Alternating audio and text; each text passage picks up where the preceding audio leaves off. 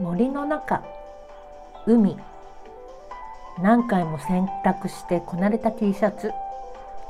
洗いたての木綿のシーツ。萩尾元と大島由美子の漫画。一人でエグゼクティブシートで鑑賞する映画。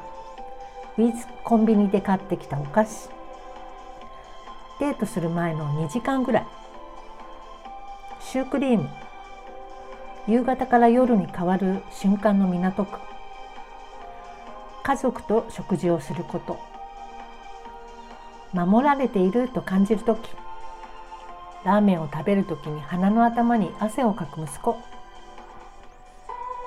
雨が降り出す瞬間。雨の匂い。雨音。恐竜。大好きな映画監督の新作を見る時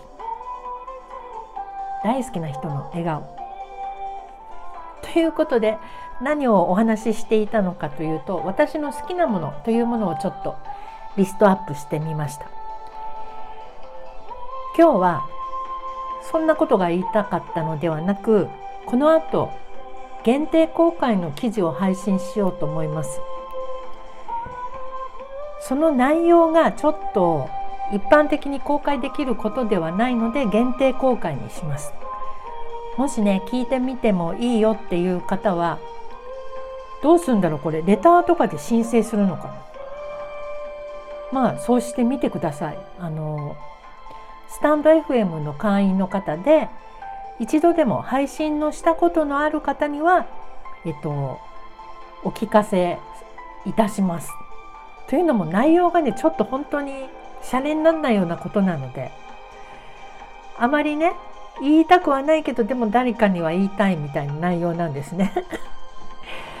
あの別にリクエストしてきたからってあこの人好奇心満々で嫌だわなんてそんなこと全然思わないのでどうぞ申請してきてください。この後、まあ、30分以内ぐらいにはあげたいと思います。という限定配信公開の告知でした。またね